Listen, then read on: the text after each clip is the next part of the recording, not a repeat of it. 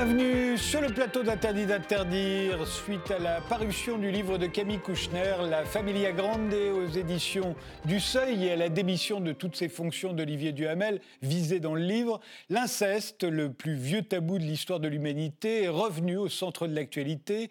Et à chaque fois, c'est pareil, c'est l'étonnement, comme si c'était nouveau, comme si on n'avait jamais pensé que ça puisse exister. 10% de la population française aurait été victime d'inceste, c'est ce que révélait un sondage du mois de novembre. Et depuis l'affaire, des milliers de personnes se sont manifestées sur le hashtag MeTooInceste. L'inceste a beau être l'un des tabous les plus réprouvés, ce serait aussi l'un des crimes les moins dénoncés. Alors la France a-t-elle un problème particulier avec l'inceste? Pour en débattre, nous avons invité Isabelle Aubry. Vous avez fondé en 2000 l'Association internationale des victimes de l'inceste, qui est devenue depuis Face à l'inceste.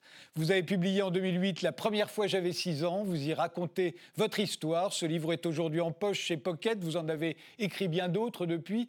Et c'est un sondage réalisé en novembre par Ipsos pour votre association qui a révélé qu'un Français sur 10 aurait été victime d'inceste, les deux tiers étant des femmes. Euh, est-ce que, d'après vous, euh, la France a un problème particulier avec l'inceste? Euh, la France ne s'occupe pas de l'inceste. C'est un tabou, effectivement, comme vous le disiez, un tabou, c'est ce qui est interdit de, faire, mais aussi ce qui est interdit de dire. Aujourd'hui, l'inceste dans notre pays n'est pas nommé, il est englobé dans les violences sexuelles. Nous nous sommes battus pendant 17 ans pour qu'il soit inséré dans le code pénal et défini. Il l'a été symboliquement. Euh, mais pour autant, euh, il n'y a pas de crime spécifique d'inceste dans notre code pénal. Donc, contrairement à d'autres pays. Florence Rowe, vous êtes avocate à la Cour de Paris, spécialisée dans la protection de l'enfance et le traitement de la délinquance sexuelle. Vous êtes l'auteur de La dictature de l'émotion, un livre paru chez Belfond, coécrit avec le psychiatre Paul Bensussan. Est-ce que la France a un problème particulier avec l'inceste, à vos yeux? Je ne sais pas si la France elle-même a un problème avec l'inceste. Ce que je constate euh, quotidiennement, puisque je plaide ces affaires euh, quand même euh, tout le temps, c'est que la justice, en revanche, prend en compte l'inceste et prend en compte ces dossiers. Alors, on peut, on peut soutenir que l'inceste, et c'est la réalité du reste, il n'y a pas de d'infractions spécifiques, de crimes d'inceste dans le code pénal, mais il y a quand même euh, dans les violences sexuelles, puisque cela fait partie des violences sexuelles, des circonstances qui font que ce crime est aggravé et au final euh, est réprimé et très sévèrement réprimé du reste.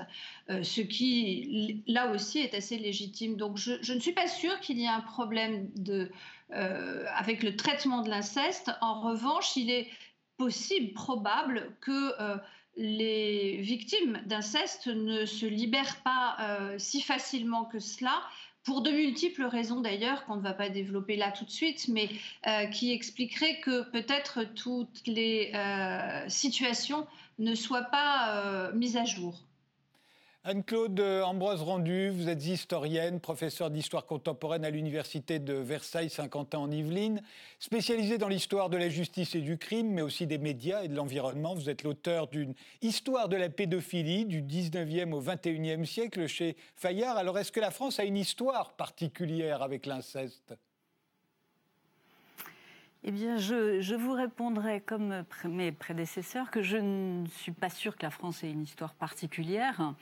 Euh, je ne suis pas sûre que cette histoire soit très différente de celle des autres pays de la zone occidentale, euh, disons. Euh, et puis, il faudrait distinguer encore une histoire particulière avec l'inceste ou une histoire particulière avec la révélation de l'inceste, avec le dire de l'inceste. Et c'est peut-être là qu'est la particularité, c'est que la France a des relations particulières avec ses intellectuels et qu'on a vu récemment à plusieurs euh, occasions que cette révélation passe par le canot des intellectuels. C'est peut-être là qu'on peut identifier une sorte de spécificité française. Pour le reste, je pense que non, il n'y a pas de spécificité hexagonale. Alors commençons, euh, si vous le voulez bien, par la loi, parce qu'il y a quelque chose qui n'est pas forcément clair pour tout le monde, c'est que l'inceste euh, en lui-même, en France, n'est pas un crime. L'inceste n'est pas pénalisé en tant que tel. Euh, le fait d'avoir des relations sexuelles avec euh, un proche parent ou une proche parente, euh, tant que ça se passe entre adultes consentants, ça ne pose pas de problème en France. C'est là où je dis qu'il n'y a pas de crime de l'inceste. ce qui pose problème, c'est quand il y a abus sexuel de mineurs, c'est quand il y a pédophilie. Et là, à ce moment-là, le, facteur, le fait que ce soit un inceste peut être un facteur aggravant. C'est ce que vous disiez, Florence Roult. Mais est-ce que j'ai bien résumé Et si ça n'est pas le cas, n'hésitez pas à compléter euh, la loi euh, qui définit euh, l'inceste en France. Oui, alors il n'y a pas de texte dans le Code pénal qui dise l'inceste en tant que tel est une infraction, crime ou délit. Ça, c'est vrai que ça n'existe pas. En revanche, la loi prévoit que dans un cadre plus général, des abus sexuels. Alors je, parle, je prends ce terme générique parce que on peut ne parler que de viol, on, ne peut, on peut ne parler que d'agression sexuelle, mais globalement toutes ces infractions on les regroupe dans les violences sexuelles. Et euh, à l'intérieur de ces violences sexuelles, il y a des circonstances qui font que c'est encore plus grave que l'infraction de viol, que le crime de viol ou le, délit d'abus sexuel. Euh, et le fait d'avoir euh, en effet euh, des relations sexuelles avec un mineur qui sera de votre famille, c'est-à-dire qu'il faut que vous soyez parent ou que vous ayez euh, l'autorité. On, ne parle pas forcément de parents biologiques parce que un beau-père peut être considéré comme euh, quelqu'un qui aura commis l'inceste, un compagnon, quelqu'un qui vit habituellement avec la mère, par exemple. Donc, il faut quand même considérer que si le, terme d'inceste ne, correspond pas à un article X du Code pénal, en revanche, ces situations incestueuses sont prévues, sont euh, réprimées et évidemment les magistrats en tiennent compte et en tiennent compte euh, en fonction des circonstances de chaque histoire, parce que chaque histoire est différente et chaque histoire doit pouvoir être examinée dans son intégralité. Euh, par conséquent, vous avez raison quand vous dites que l'inceste, et tout le monde a raison quand on dit que l'inceste n'est pas prévu dans le Code, mais est-il nécessaire que ce soit prévu pour que ce soit réprimé? La réponse est non, puisqu'on le constate journellement devant les cours d'assises et les tribunaux correctionnels.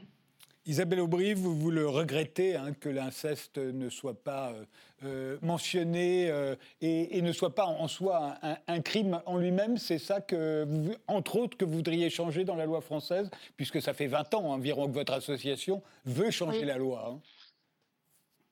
Oui, alors nous avons obtenu que les qualifications déjà existantes, à savoir le, le viol, l'agression sexuelle et l'atteinte sexuelle, soit qualifié, euh, enfin surqualifié d'incestueux, ce qui a aussi permis euh, de définir qui sont les personnes qui peuvent commettre, qui sont les auteurs susceptibles de commettre ces, agressions. Donc le père, la mère, grand-père, les oncles, grand-oncles, frères, sœurs, les conjoints de ces personnes, les seuls que nous n'avons pas pu inclure dans cette famille, ce sont les cousins et les cousines. Or, ça, c'est encore un combat parce que les cousins et les cousines représentent 6 à 7 des, des auteurs euh, d'inceste. Dans la liste Ce que, nous aurions voulu, c'est comme par exemple au Canada ou, Pardon, je vous ai interrompu. Dans la liste que vous venez de faire, euh, Isabelle Aubry, vous n'avez pas mis les, les, fils et les filles. Est-ce que ça veut dire qu'un fils ne peut pas se rendre coupable d'inceste? Euh, je parle une fois qu'il est euh, majeur, bien entendu, quoique ça pourrait éventuellement. Mais enfin, est-ce que ça veut dire que les enfants ne peuvent pas, d'après vous, être coupables d'inceste? Ils en sont forcément les victimes. Vous voulez dire euh, lorsqu'ils sont mineurs? Mineurs ou majeurs. Par exemple, un frère sur une sœur? Oui, ou d'un fils sur sa mère, ou d'une fille, non, d'une fille sur, enfin, je sais pas, je, ne l'imagine pas, mais j'ai sûrement tort. Je pensais plus particulièrement à un fils sur sa mère. Euh, là, euh, on va euh, parler plutôt du problème du consentement. Hmm. S'ils sont tous les deux majeurs. Ouais. On viendra sur le. Et en France, en France jusqu'à preuve du contraire, hein, l'inceste entre majeurs consentants est autorisé. Oui. Ça aussi, vous Il n'est pas interdit. Et, vous pouvez même avoir des enfants avec un membre de votre famille. Ce que vous n'avez pas le droit, c'est de le reconnaître. Les deux parents ne peuvent pas le reconnaître. Et ça aussi, voudriez le changer d'ailleurs? On n'en est pas là. Euh, nous, on en est euh, à la protection des enfants. C'est ce qui nous importe le plus. Hmm. Anne-Claude Ambroise Rendu, ça a toujours été comme ça en France? Ça a toujours été, depuis 1810, donc depuis l'existence du Code pénal, euh, l'inceste n'est effectivement pas sanctionné comme tel, mais il est sanctionné dans la mesure où il est une circonstance aggravante, même si le terme n'est pas utilisé, d'un viol ou d'un attentat à la pudeur, avec ou sans violence d'ailleurs, sur, euh, sur mineur. Donc euh, il, a, été sanctionné et, et considéré comme un crime même encore une fois, si le terme n'était pas utilisé, euh, je comprends la revendication hein, qui concerne l'utilisation du terme, mais dire que l'inceste n'est pas considéré comme un crime, euh, c'est partiellement faux, c'est-à-dire que l'inceste euh, commis par un parent, même une personne ayant autorité ou un ascendant sur un mineur était bien considéré comme un crime. Hmm. Mais euh, est-ce qu'il faut. La, question, c'est d'en faire ou pas un crime à part? Et, la question que je me pose d'ailleurs, et vous avez peut-être la réponse, euh, c'est est-ce que dans les pays voisins, euh, est-ce que l'inceste en tant que tel est un crime à part? L'Allemagne, par exemple, je ne sais pas si vous, vous êtes au courant de ça, Françoise Rolt ou, Anne-Claude Ambroise Rendu ou, ou Isabelle Aubry? Françoise? Florence Alors, moi, c'est Florence, mais ça ne fait rien. Alors, euh, effectivement, dans les pays voisins, il peut y avoir euh, d'autres dispositions et l'inceste peut être euh, inscrit dans, dans, la loi. Mais il faut, que, tout ça ait un sens. Alors, si je peux comprendre ce que veut dire Madame Aubry, si je trouve parfaitement légitime, effectivement, de, protéger coûte que coûte les enfants, et mon Dieu, je sais que j'y participe aussi bien souvent, il y a quelque chose qui m'échappe, c'est-à-dire que on a gagné. L'inceste est un crime à part entière. On sait que cet inceste est réprimé et lourdement réprimé. Alors, euh, quelle sera la différence entre euh, c'est écrit dans le code pénal ou c'est pas écrit dans le code pénal? Dès lors que de toute façon c'est prévu dans le code pénal d'une autre manière, peut-être moins formelle, mais qu'est-ce que ça change puisque c'est réprimé? Il me semble que l'intérêt quand même euh, de notre code pénal, c'est d'avoir déjà prévu et d'avoir déjà évolué pour que les choses changent, bougent et s'élargissent, et qu'on arrive aujourd'hui devant les juridictions répressives à faire, euh, réprimer, à faire punir le crime de viol euh, incestueux ou le, délit d'abus sexuel sur des, mineurs. Donc là, il y a une dimension qui, quelque part, m'échappe. Je, dis encore une fois, sauf la satisfaction de dire ça y est, on a, euh, on a nous, un texte de loi qui réprime un mot, l'inceste. Isabelle Aubry ben, c'est pas si simple que ça. Après, on va peut-être rentrer dans des, débats techniques, mais euh, aujourd'hui, euh, effectivement, l'inceste est réprimé pour les personnes ayant autorité. donc, après, cette autorité doit être déterminée. Est-ce une autorité de droit ou une autorité de fait? Donc, par exemple, euh, euh, est-ce que ça va être le cas, par exemple, pour le frère ou la sœur? Est-ce que ça va être le cas pour euh, la tante Vous voyez, les choses ne sont pas toujours claires et sont soumises à l'appréciation du juge à chaque affaire. vous parliez d'autres pays. Au Canada, ils ont décidé de réprimer spécifiquement l'inceste. ils, se sont tout simplement, hein, ils, ont, décidé, voilà, euh, l'inceste c'est ça, c'est commis par telle personne.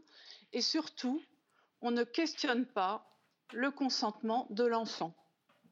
Voilà une grande différence que l'on attend euh, dans l'évolution de la loi. Parce qu'aujourd'hui, un enfant est dans l'obligation de prouver qu'il n'y avait pas violence, menace, contrainte ou surprise euh, s'il y a eu des, actes de pénétration ou des agressions sexuelles.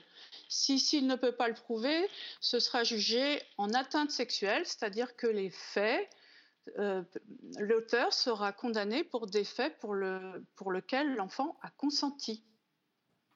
Alors, Florence Rowe, vous êtes d'accord avec euh, cette vision d'Isabelle Aubry?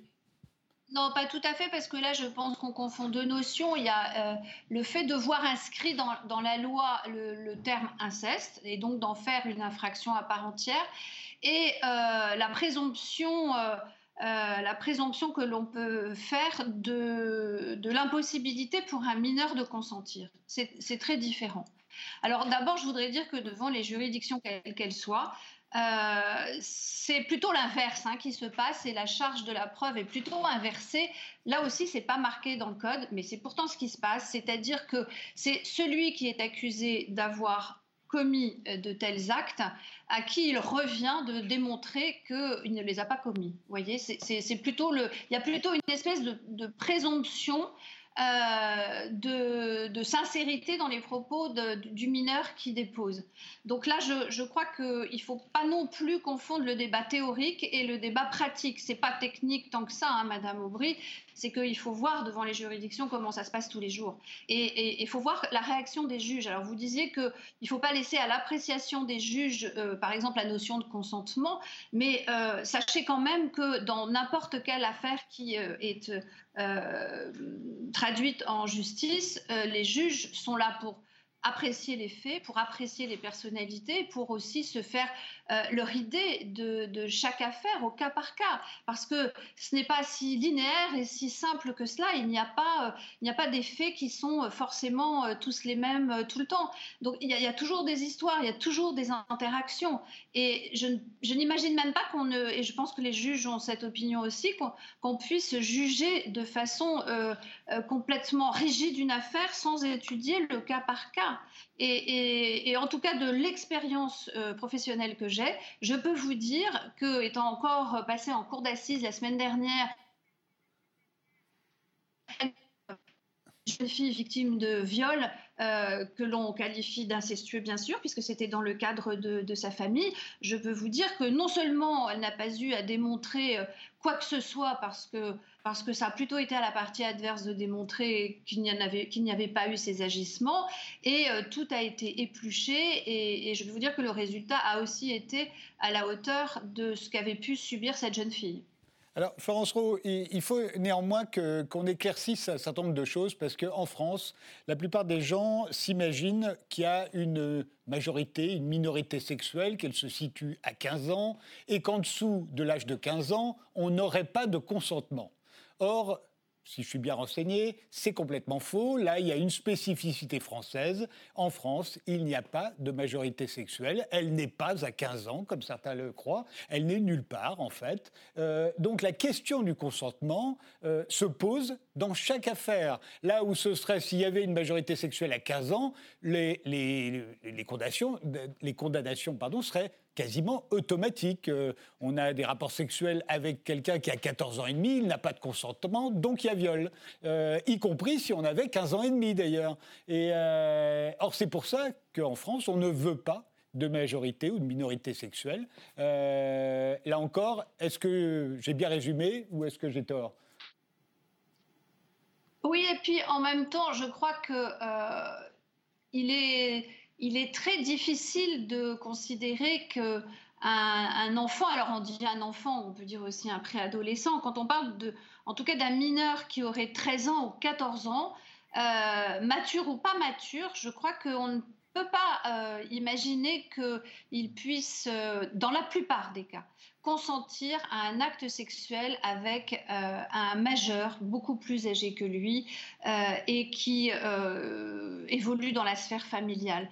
Ça brouille trop les pistes. C'est encore pire, évidemment, quand ça intervient chez des, chez des mineurs beaucoup plus jeunes parce que ce mineur beaucoup plus jeune va se construire sur cette espèce de cataclysme euh, et ça va être très compliqué ensuite pour, pour s'en sortir, ce qui explique souvent la difficulté à en parler, parce que à des âges comme 5 ans, 6 ans, 7 ans, l'enfant ne conceptualise absolument pas ces notions sexuelles. La sexualité n'existe pas pour lui. Il n'a pas la, capacité psychique pour, euh, euh, pour envisager ces notions. C'est que plus tard qu'on les acquiert. Euh, et il ne faut pas confondre, parfois il peut y avoir des enfants qui ont l'air d'eux, mais non, ils ne sont, pas, sont pas en mesure de savoir ce qu'ils font et en mesure de donner leur consentement. Et à chaque fois que j'ai accompagné des mineurs qui étaient victimes de viols et qui avaient subi ces, faits dans, les, âges de 10, 13, 14 ans, en réalité, on s'aperçoit qu'ils ne sont pas capables de consentir malgré les apparences. C'est à l'adulte de savoir poser les limites, qu'il soit dans la sphère familiale ou pas dans la sphère familiale. L'adulte est l'adulte. L'adulte a la capacité, lui, de raisonnement en principe. Mais après, on peut aussi voir euh, parmi euh, euh, certains, à l'occasion de certaines affaires que ça ne tourne pas toujours très rond non plus dans la tête des adultes. Mais il est clair que cette question du consentement, pour moi, est plus importante que le fait de savoir si on doit mettre le mot inceste dans le code pénal, parce que, je l'ai dit, l'inceste est réprimé, même s'il n'est pas écrit tel quel. Euh, en revanche, le consentement peut parfois, euh, quand on, évoque cette notion de, consentement, ça peut heurter parfois. franchement, il y a des circonstances dans lesquelles je ne comprends même pas qu'on se pose la question. Euh, effectivement, mais la justice française se pose cette question. Euh, Bien sûr.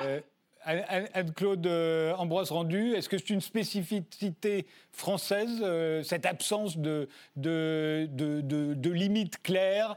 En dessous de tel âge, il n'y a pas de consentement. Au-dessus de tel âge, il y a une majorité sexuelle. on a l'impression qu'il n'y a qu'en France que c'est comme ça. Mais c'est surtout une spécificité récente qui, euh, qui date de ce que nous, les historiens, nous appelons le nouveau code pénal, qui n'est pas tellement nouveau, puisqu'il a, il, a été mis en œuvre en, 1994. Mais dans l'ancien code pénal, il existait une limite d'âge euh, qui a varié euh, en fonction du temps, qui était 11 ans en 1832, qui est passé à 13 ans en 1863, puis à 15 ans en 1945. limite d'âge en dessous duquel euh, le, mineur était réputé ne pas pouvoir consentir. Il n'avait pas le il était considéré comme n'ayant pas le discernement. Et ça, c'était dans la loi, c'était dans le code. Ça n'empêchait pas que euh, à chaque procès, euh, quelqu'un, le procureur, le juge, enfin, il y avait toujours quelqu'un pour discuter cette question du consentement avec cette idée que peut-être euh, cet enfant a, pu être consentante, voire séductrice, voire provocatrice, etc. Il n'empêche que dans le code, la chose était claire.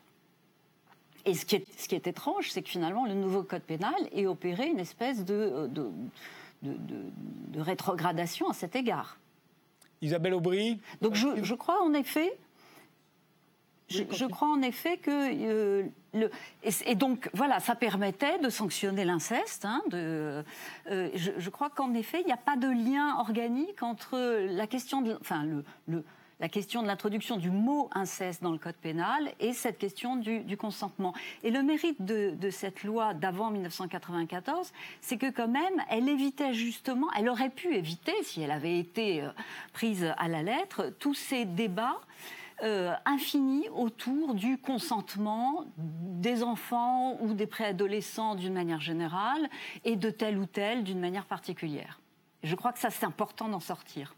Isabelle Aubry, euh, vous voudriez qu'on revienne euh, en arrière, qu'on remette à nouveau une limite d'âge claire, 15 ans, 13 ans oui, oui, 15 ans pour les, les, auteurs extérieurs à la famille, 18 ans pour l'inceste parce que l'enfant est soumis, euh, est, soumis à sa famille jusqu'à sa majorité, donc euh, il n'a pas d'autre choix que de vivre avec elle. Euh, mais je, voudrais rebondir sur effectivement ce qui se passe dans la réalité, ce qui m'est arrivé à moi. C'était en 80. mon avocate Gisèle Halimi m'a bien expliqué les choses et le juge d'instruction obligé de qualifier les faits m'a posé la question du consentement même si mon père avait reconnu les faits, s'il y avait des preuves, là n'était pas le problème. Le problème était cette histoire de consentement.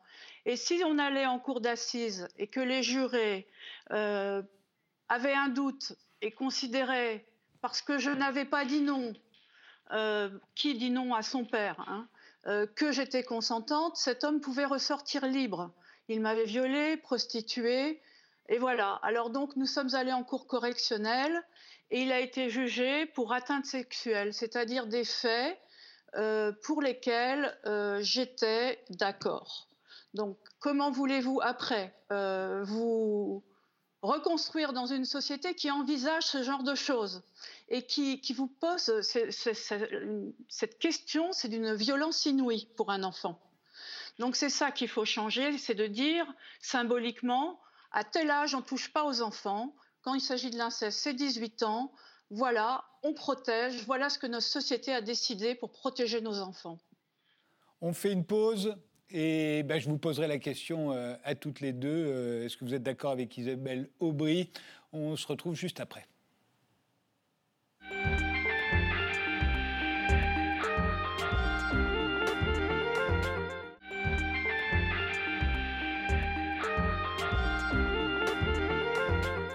On continue ce débat avec Isabelle Aubry, qui est la présidente de l'association Face à l'inceste, avec euh, Florence Roult, qui est avocat, et Anne-Claude Ambroise euh, Rendu, qui est historienne. Alors on a vu le, philosophe euh, Alain Finkielkraut, euh, euh, justement parce qu'il posait la question du consentement dans l'affaire Olivier Duhamel, le consentement de la victime, se faire sanctionner par la chaîne de télévision. Et on se souvient de, parce qu'on en a vu l'extrait, le présentateur de l'émission lui disant à 14 ans, il, il n'y a pas de consentement. on voit bien que tout tourne autour de cette affaire de consentement et on a l'impression que la justice justice française accorde euh, une place euh, prépondérante à, cette notion. Alors, est-ce qu'il faut, comme le disait Isabelle Aubry juste avant la pause, euh, que l'on mette une une limite d'âge stricte. elle proposait 18 ans dans les cas d'inceste et sinon 15 ans, en dessous duquel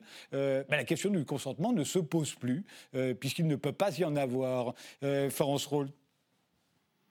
Alors d'abord, il faut quand même noter que en termes de justice, une différence est faite puisque des agressions sexuelles, euh, quand elles sont commises sur un mineur de 15 ans ou de moins de 15 ans, euh, le traitement n'est pas le même, la peine n'est pas la même non plus.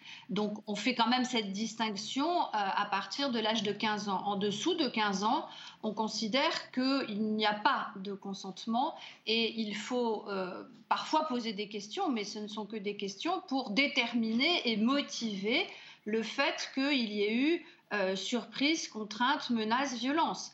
Euh, il faut quand même, il faut comprendre qu'il faut quand même, qu'il faut au bout du compte que les juges puissent motiver un jugement. Il ne suffit pas de dire euh, il est coupable, euh, ça fait tant et point. Non, il faut motiver. En droit, on motive une décision. Donc on considère qu'en dessous de 15 ans, il n'est pas question de consentement, mais qu'au-dessus de 15 ans, un, adolescent qui a dépassé les 15 ans pourrait éventuellement consentir à des relations sexuelles. Cela étant, il y a peu de magistrats qui apprécient que ça se passe avec le père, par exemple, d'un enfant. C'est clairement établi, ça. Euh, pour être euh, plus. Florence pardon, mais euh, il y a eu des affaires en France, et encore récemment, où une fille de moins de 15 ans euh, qui avait eu des relations sexuelles avec euh, un homme euh, assez âgé, beaucoup plus âgé qu'elle, plus de 30 ans si je me souviens bien. Ben, l'homme est ressorti libre parce que cette jeune fille de moins de 15 ans a dit qu'elle était consentante et visiblement a dû le prouver puisqu'on n'a pas poursuivi l'homme de plus de 30 ans. ce ne serait pas possible s'il y avait une majorité, une minorité sexuelle. automatiquement, il aurait été condamné si on parle de la même affaire, euh, cette affaire est en appel et on n'a pas encore la, décision finale puisqu'il n'y a pas encore de, position qui ait été prise et je, crois que ça n'a pas été jugé encore en appel. C'est pas certain que ça reste sur euh, la même euh, décision qu'en première instance. Mais là encore, ça ne oui, on peut, on peut mettre cet âge, mais ça existe déjà en dessous de 15 ans. Euh, il n'est pas admis que l'on puisse avoir consenti. C'est déjà comme ça que ça ah, se passe dans, la pratique. Mais si. Euh, pour, les, l'atteinte sexuelle, l'agression sexuelle et viol. Vous parlez toutes les deux en même temps, vous entend pas. Alors Isabelle euh, Aubry et ensuite Anne-Claude Ambroise Rendu. Si, on peut avoir une condamnation pour atteinte sexuelle sans violence, menace, contrainte ou surprise, ce qui veut dire qu'en fin de compte, la victime était d'accord, était consentante. Anne-Claude Ambroise Rendu. On aura, une condamnation, on, aura, une condamnation, mais, euh, mais on considérera que la victime était consentante, même si elle a 10 ans. C'est ce que je voulais dire, et c'est pour ça que je parlais c'est pour ça que je parlais de rétrogradation, parce que dans l'ancien code pénal, euh, l'attentat à la pudeur sans violence euh, euh, prévoyait bien qu'il ne pouvait pas y avoir de consentement, dans ce cas-là non plus. Et l'attentat à la pudeur sans violence était un crime, pas un délit. François Asrault oui, mais pourquoi pas Pourquoi pas poser effectivement le, défaut de consentement, l'impossibilité de consentir Mais vous savez, c'est euh, moi, je, moi, je crois, et, par expérience, je le constate, que les magistrats font bien cette distinction et qu'ils euh, n'admettent quand même que, très très rarement qu'il puisse y avoir un consentement, alors à des âges de 10 ans, 11 ans. L'affaire dont vous parliez, Monsieur Tadei, euh, moi je n'en connais pas d'autres hein, qui soient...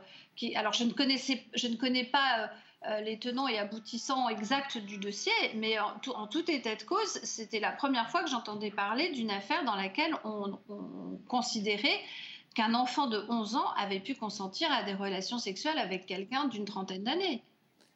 Je me souviens qu'à la suite de cette affaire, justement, on a de nouveau parlé d'introduire euh, une. Majorité, une minorité sexuelle en France. Le débat est allé à l'Assemblée nationale. Euh, la grande surprise, là encore, des Français qui croyaient que ça existait euh, alors qu'ils se sont rendus compte que ça n'était pas le cas. Euh, et je me souviens que l'Assemblée nationale, je, crois me souvenir de, que Emmanuel Macron avait dit que ce serait bien de mettre ça à 15 ans et que l'Assemblée nationale a refusé.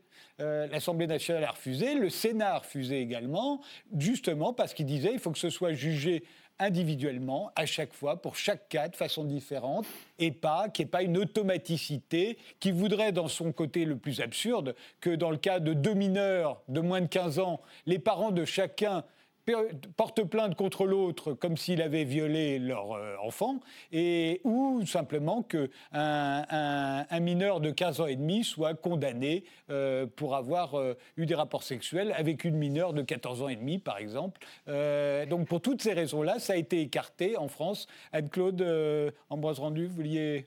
Non, oui, c'est assez facile de, répondre à ça. Euh, il suffit de prévoir une différence d'âge de 5 ans, ou je ne sais pas, enfin voilà, de, poser une, limite qui constitue un barème. Et ça évite justement des condamnations d'un mineur de 15 ans et demi. Euh, Hmm. Mais pas, ça n'avait pas l'air aussi simple. Je me souviens du débat, et c'est pour ça que ça n'a débouché sur rien, parce qu'on s'est dit il y a des histoires d'amour merveilleuses entre, entre quelqu'un qui a 18 ans et demi et quelqu'un qui aurait 14 ans et demi, et qu'on ne va pas le réprimer systématiquement. Enfin bref, il y a plein de bonnes raisons, visiblement en France.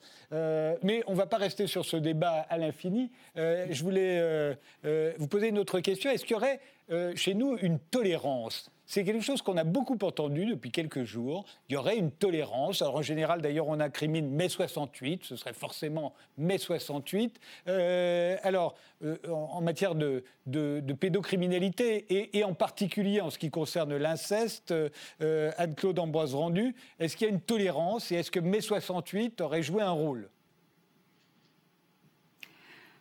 C'est une très vaste question que vous me posez là, euh, à laquelle il est difficile de, répondre de façon euh, nuancée. Euh, je ne sache pas qu'il y ait une tolérance particulière en France. Ce qui existe, et ce qui existe, et ça n'est pas qu'en France, et c'est depuis des siècles, voire des millénaires, c'est une espèce d'aveuglement et de surdité à l'égard de la réalité de l'ensemble des agressions sexuelles commises sur les mineurs.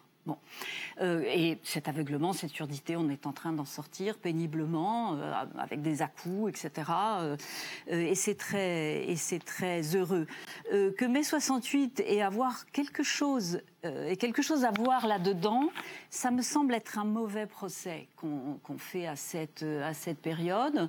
bon, alors c'est un procès qui est assez à la mode depuis un certain temps. Hein. On, incrimine mai 68 pour beaucoup de choses. Bon, tout ce qui concerne le relâchement supposé des mœurs, le, grand n'importe quoi qui aurait été introduit par mai 68 dans la société euh, française. Et je crois que ce faisant, on confond le baromètre et la réalité. C'est-à-dire que mai 68, en posant la question de, des normes, en posant la question de la libération sexuelle, a permis que soit mise à jour la réalité des pratiques sexuelles entre adultes et mineurs et donc la réalité de la criminalité sexuelle perpétrée par des, majeurs sur des, sur des mineurs. Mais 68 n'est pas responsable de cette réalité-là, que mai 68 est fourni à un certain nombre d'agresseurs un argumentaire élaboré, euh, intellectualisé, euh, justifiant ces, rapports sexuels, ça oui. Mais euh, les agresseurs n'avaient pas besoin de mai 68 pour développer un argumentaire. Hein. On, en trouve d'autres tout au long du 19e siècle et jusque, jusque dans les années 70 qui prennent d'autres formes mais qui permettent aux, agresseurs de se justifier à leurs propres yeux et d'essayer de se justifier devant la justice. Euh, je crois me souvenir que je crois que c'est en lisant votre livre, mais vous allez me corriger si ce n'est pas le cas, euh, on, mettait ça, je parle de l'inceste là, euh, c'était un, truc qui était lié aux campagnes. C'était campagnard, c'était les paysans qui, que, que l'on soupçonnait de se rendre coupables de ce genre de choses. Oui, bien sûr. C'était le, crime de, l'arriération, quasi mentale, mais en tout cas intellectuelle. Hein. C'était euh, le, crime des pauvres et le crime de, ces campagnes, notamment des campagnes de l'Ouest, considérées comme très, très archaïques, euh, euh, quasi barbares.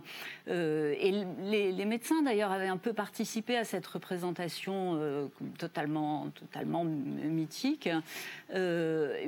Et puis, à la fin du 19e siècle, on commence de considérer que non, finalement, l'inceste doit être aussi assez répandu en milieu ouvrier parce qu'on découvre l'inceste urbain. Et finalement, c'est assez tardivement dans le, XXe siècle qu'on s'est euh, rendu compte que l'inceste existait dans tous les milieux, et dans les milieux bourgeois euh, aussi. Simplement, on avait mis un peu plus, un peu plus de temps à le découvrir parce que la bourgeoisie protège mieux ses secrets de famille. Françoise euh, Florence, pourquoi Françoise? Florence Rowe, pardonnez-moi. Euh, tolérance, pas tolérance, à votre avis? Non, je non, non, je crois pas. Je suis, je suis parfaitement d'accord avec euh, ce, ce, qui vient d'être dit, c'est-à-dire qu'il n'y a pas de milieu particulier, il n'y a pas que chez les ouvriers que ça ah. et partout, aux quatre coins de la France. Il n'y a pas que, a pas que dans l'Ouest. Des dossiers comme ça, moi, j'en plaide absolument partout. Euh, et effectivement, euh, ça, ça peut s'expliquer par euh, certains comportements, certains modes de vie, certaines mœurs, mais que l'on peut retrouver dans tous les, vraiment dans tous les milieux. Il n'y a pas, de, il n'y a pas un, endroit qui serait privilégié, exempt, euh, euh, épargné. C'est, euh, c'est répandu. Et, et, je ne pense pas, en tout cas toujours de mon point de vue d'avocat, bien sûr, et de, et de moi qui pratique ces questions-là tous les jours, c'est quelque chose qui est pris au sérieux, qui est, euh, quand c'est dénoncé, euh, traité et qui est jugé de façon, euh, de façon absolument pas bienveillante. Loin de là, c'est sans concession. Vous êtes d'accord, Isabelle Aubry Il n'y a pas de tolérance? Hmm. bah, écoutez, c'est compliqué parce que on a une justice qui n'a pas de moyens. Donc euh, déjà, les victimes ont, du mal à aller porter plainte. Euh, parfois, il leur faut beaucoup de temps. Euh, elles ne le font pas toujours pour elles-mêmes, elles le font pour protéger d'autres enfants de la famille. et souvent, eh bien, on se retrouve face à des classements sans suite, des correctionnalisations, ce qui fait que finalement nous aboutissons à un crime qui est quasi impuni puisqu'on considère que seulement 1% des agresseurs euh, seront condamnés. Et ça, ce ne sont pas euh, nos chiffres, hein, ce sont les chiffres du ministère de la Justice. Et... Donc euh, il faut relativiser. Il faut relativiser. Quand justement que par rapport à vos chiffres, puisque c'est votre sondage paru en novembre qui révèle que 10% de la population française aurait été victime d'inceste. mais c'est surtout, c'est moins repris dans la presse, c'est quand même, pour les deux tiers sont des femmes hein, qui sont victimes. Donc l'inceste serait un, un, crime masculin, comme la plupart des crimes sexuels d'ailleurs. Euh, donc c'est peut-être dans, dans, tous les milieux, mais c'est pas euh, tout le monde euh, n'est pas un criminel un criminel incestueux en puissance. C'est plutôt les hommes. Alors, les, auteurs sont effectivement plus souvent des hommes, à 92-95%. Il y a aussi des femmes hein, qui, passent à l'acte. Si on a 78% des femmes qui se révèlent victimes et seulement 22% d'hommes, eh bien, euh, c'est parce que les hommes ont plus de difficultés euh, à révéler euh, ce qu'ils ont subi étant enfants. Du fait notamment des préjugés homosexuels qui ont encore beaucoup, enfin qui existent dans notre société. mais le chiffre de 10%, je tiens quand même à le dire, commence à rejoindre les chiffres d'Amérique du Nord, mais on est encore en dessous, à mon avis, de la réalité. Ce, sondage, vous le faites régulièrement depuis, depuis 2009. La première fois, c'était en 2009. Si je me souviens bien, à l'époque, vous avez été tombé sur le chiffre de 3% de la population française. Euh, donc, euh, ça aurait mm. plus que triplé. Mais je crois savoir qu'à l'époque, euh, c'était un sondage effectué par téléphone. Aujourd'hui, c'est un sondage effectué par Internet. ça change pas mal de choses. Et ça pourrait expliquer l'augmentation que vous découvrez. Oui. Oui, alors euh, la première fois, effectivement, nous l'avions fait par téléphone et nous savons très bien euh, que euh, ce type de, violence est difficile à révéler comme ça au téléphone à un être humain. On est passé en 2015 par un sur un sondage online et donc là, nous avons doublé le chiffre hein, puisqu'on est passé à 6%. Et donc là, on a voulu voir en 2020 avec la vague MeToo euh, s'il y avait effectivement eu une libération de la parole, parce que lors de la vague MeToo, on a vu beaucoup de victimes d'inceste s'exprimer.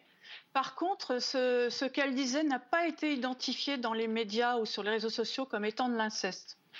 Donc, euh, on a refait le sondage et effectivement, eh bien, euh, on est encore arrivé à un chiffre plus important puisqu'on est à 10% de la population, soit 6,7 millions de personnes, avec exactement les mêmes questions en 2009. Euh, sur ces chiffres, un commentaire, Françoise Florence Roux?